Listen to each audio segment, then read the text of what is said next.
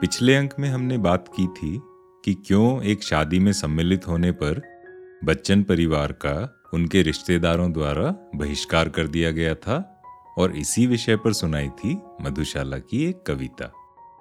आज बताते हैं एक किस्सा मधुशाला की तीक्ष्ण आलोचना का और एक कहानी श्री हरिवंश राय बच्चन और श्री सुमित्रानंदन पंत जी की जुल्फों की और इन दोनों की मित्रता की। याद कीजिए हमारा पहला एपिसोड, जब हमने मधुशाला के पहले पब्लिक पाठ के बारे में बताया था, दिसंबर 1933 के दिन, जिस दिन बच्चन बाबू ने काशी हिंदू विश्वविद्यालय के शिवाजी हॉल में पहली बार किसी पब्लिक फोरम पे मधुशाला सुनाई थी और उसके दूसरे ही दिन प्रोफेसर मनोरंजन प्रसाद ने उसके कई पदों की पैरडी लिख डाली थी। और कविराज के साथ कविता पाठ में सुनाई भी थी। तो बात यह है कि इस तरह की दोस्ताना पैरडी कोई नई बात तो थी नहीं। काफ़ी लोग मधुशाला के तरन्नुम में लिखने लगे थे। अब उन्हीं दिनों की बात है, सरस्वती नाम की एक पत्रिका में मधुशाला की दस रुबाइयाँ प्रकाशित हुई और उन्हें देखकर कई हिंदी पत्र पत्रिकाओं में टिप्पणियाँ लिखी जाने लगी, पैरोडियाँ लिखी जाने लगी। यहाँ तक कि कुछ लोगों ने तो इसको व्यंग्य में भी लिखना शुरू कर दिया और लोग कवि सम्मेलन में भी सुनाने लगे। और मधुशाला जब पहली बार एक पुस्तक के रूप में आई, प्रकाशित होकर, तब तो ये सिलसिला और बढ़ गया। अब हिंदी साहित्य में एक बड़ा नाम है राम वृक्ष शर्मा बेनीपुरी। उनके संपादन में पटना से एक साप्ताहिक पत्रिका निकलती थी योगी के नाम से। अब इस पत्रिका में करीब करीब हर हफ़्ते मधुशाला के विरुद्ध कुछ ना कुछ लिखा जाता था। मधुशाला की आलोचना तब कोई नई बात तो थी नहीं। काफ़ी लोग इसे शराब और मदिरा की प्रशंसा की कविता कहते थे, इसकी बुराइयाँ करते थे। यहाँ तक कहते थे कि इसका कवि, वो तो एक नंबर का पियक्कड़ है, शराब पीकर कविता लिखता है आदि आदि खैर, इन आलोचनाओं का बच्चन साहब ने सीधे तो कभी कोई उत्तर नहीं दिया। किंतु एक कवि हृदय तो भावुक होता है, वो चुप रहकर कैसे सहता रहे? तो बच्चन जी की कविताओं ने ही ऐसी आलोचनाओं का उत्तर देने का बीड़ा उठाया। जैसे योगी पत्रिका में लगातार होती आलोचनाओं का एक उत्तर दिया गया था, मधुबाला में बाला शीर्षक की कविता में। तो चलिए सुनते हैं ये कविता क्या कहती है। और कैसे इस कविता में पटना के योगी की ओर संकेत मिलता है। रे वक्र भुओं वाले योगी। देखिए, पहली पंक्ति में ही योगी आ गया, वक्र भुएँ, जो कहते ना कि जो विकेट होता है। रे वक्र भुओं वाले योगी। रे वक्र भुओं वाले योगी, दिखला मत मुझको वह मरुथल, जिसमें जाएगी खो जाएगी। मेरी द्रुत गति मेरी ध्वनिकल। रे वक्र भुओं वाले योगी, दिखला मत मुझको वह मरुथल, जिसमें जाएगी खो जाएगी, मेरी द्रुत गति मेरी ध्वनिकल। है ठीक अगर तेरा कहना, मैं और चलूँगी इठला कर संदेहों में क्यों व्यर्थ पड़ूं, मेरा तो है विश्वास अटल। है ठीक अगर तेरा कहना मैं और चलूँगी इठला कर संदेहों में क्यों व्यर्थ पड़ूं मेरा तो है विश्वास अटल। मैं जिस जड़ मरु में पहुंचूँगी, कर दूँगी उसको जीवन में उल्लास चपल, उन्माद तरल, प्रतिपल पागल, मेरा परिचय। यहाँ कवि कहते हैं कि मैं मधुशाला, मैं संदेहों में क्यों पढ़ूं? मेरा विश्वास तो एक अटल विश्वास है। मेरी गति द्रुत गति है। मेरी ध्वनि में मधुरता है, कलकल है, और मैं तो इठलाकर चलूँगी, क्योंकि मैं मधुशाला की मधुबाला हूँ। और आगे कवि कहते हैं कि चाहे मैं मरुस्थल में पहुँच जाऊँ, अगर मैं मरुस्थल में पहुँच गई तो मैं उसको भी जीवंत कर दूँगी, उसको जीवनमय कर दूँगी। क्योंकि मेरा परिचय है पागलपन, उल्लास, उन्माद मैं जिस जड़ मरु में पहुंचूँगी, कर दूँगी उसको जीवन में उल्लास चपल, उन्माद तरल, प्रतिपल पागल, मेरा परिचय। उल्लास चपल, उन्माद तरल, प्रतिपल पागल, मेरा परिचय। मधुशाला की आलोचना यहाँ तक पहुँच गई कि एक बार रामवृक्ष शर्मा बेनीपुरी जी ने धमकी दे डाली कि अगर बच्चन बाबू पटना आए तो उन्हें गोली मार दी जाएगी।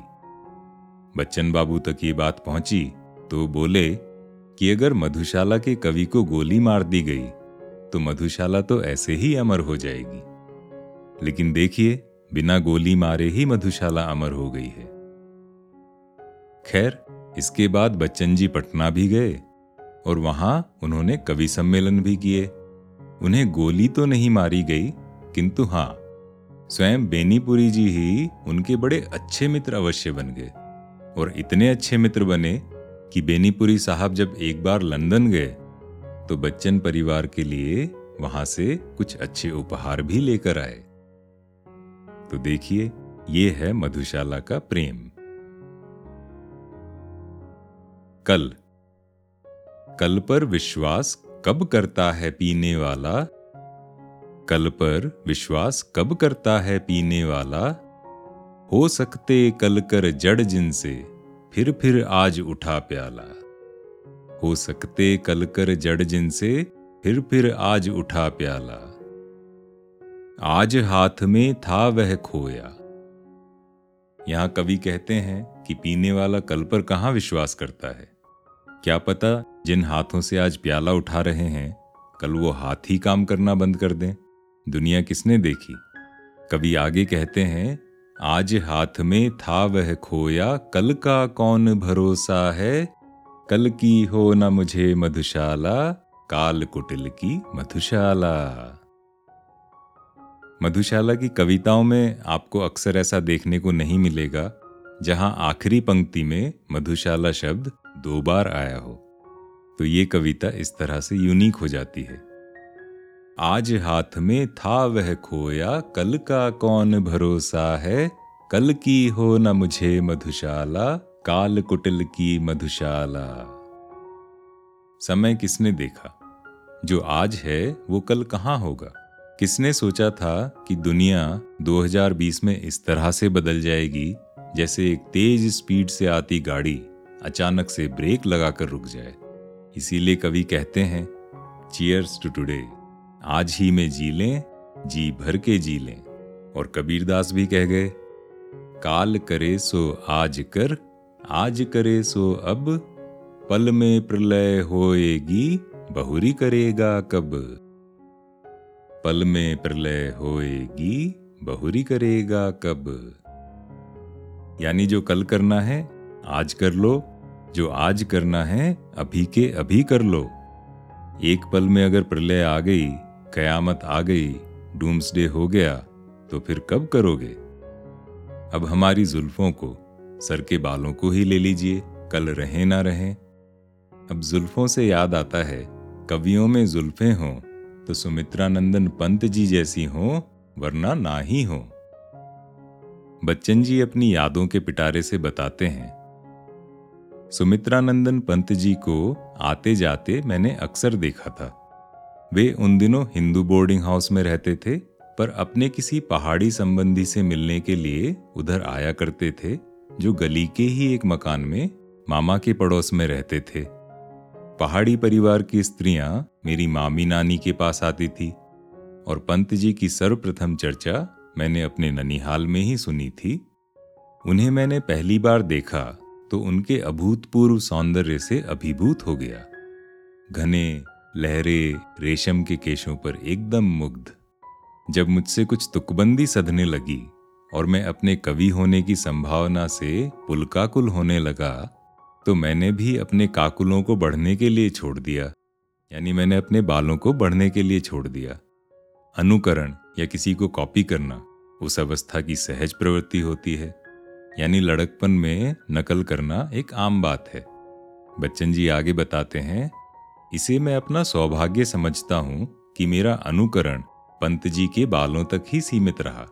यदि मैं उनकी शैली का अनुकरण करता तो डूब गया होता। यहाँ बच्चन जी कहते हैं कि उनके बाल तक तो ठीक था, किंतु उनके लिखने की जो शैली है, इतनी सुंदर, इतनी कठिन, इतनी शुद्ध भाषा, अगर मैं उसकी नकल करता तो मैं तो डूब जाता। यहाँ ये भी बता दें कि पंत जी बच्चन जी के बड़े ही अच्छे मित्र और मार्गदर्शक भी थे। यहाँ तक कि अमिताभ बच्चन का नामकरण भी पंत जी ने ही किया था, वरना अमिताभ का नाम आज इंकलाब या आज़ाद होता। उम्र के बाद के पड़ावों में इनकी मित्रता को किसी की नज़र लगी और फिर बस दूरियाँ बढ़ती ही चली गई। किंतु वो कहानी आगे कभी, आज यहीं विराम। अगले अंक में बात करेंगे मधुशाला में प्रेसी की, यानी प्रेमिका की कुछ बातें स्त्री पुरुष के संबंधों पर और एक किस्सा कैम्ब्रिज से, जहाँ बच्चन जी को कई बार जवान लड़का समझकर रोक लिया जाता था। मैं हूँ अरिसुदन। इस पॉडकास्ट में हम बात करते हैं श्री हरिवंश राय बच्चन की मधुशाला की, उसके भावार्थों की, कुछ जीवन अनुभवों की और कुछ किस्से कहानियों की। बताइएगा ये पॉडकास्ट आपको कैसी लगी? आप इसे रिव्यू कर सकते हैं स्पॉटिफाई या आई पर, और आप मुझसे जुड़ सकते हैं इंस्टाग्राम लिंकडिन लिंक यहीं शो नोट्स में दिए हुए हैं। तो चलिए, मिलते हैं अगले अंक में। तब तक स्वस्थ रहें, सुरक्षित रहें, उल्लास और उन्माद के साथ चाय, कॉफ़ी पीते रहें।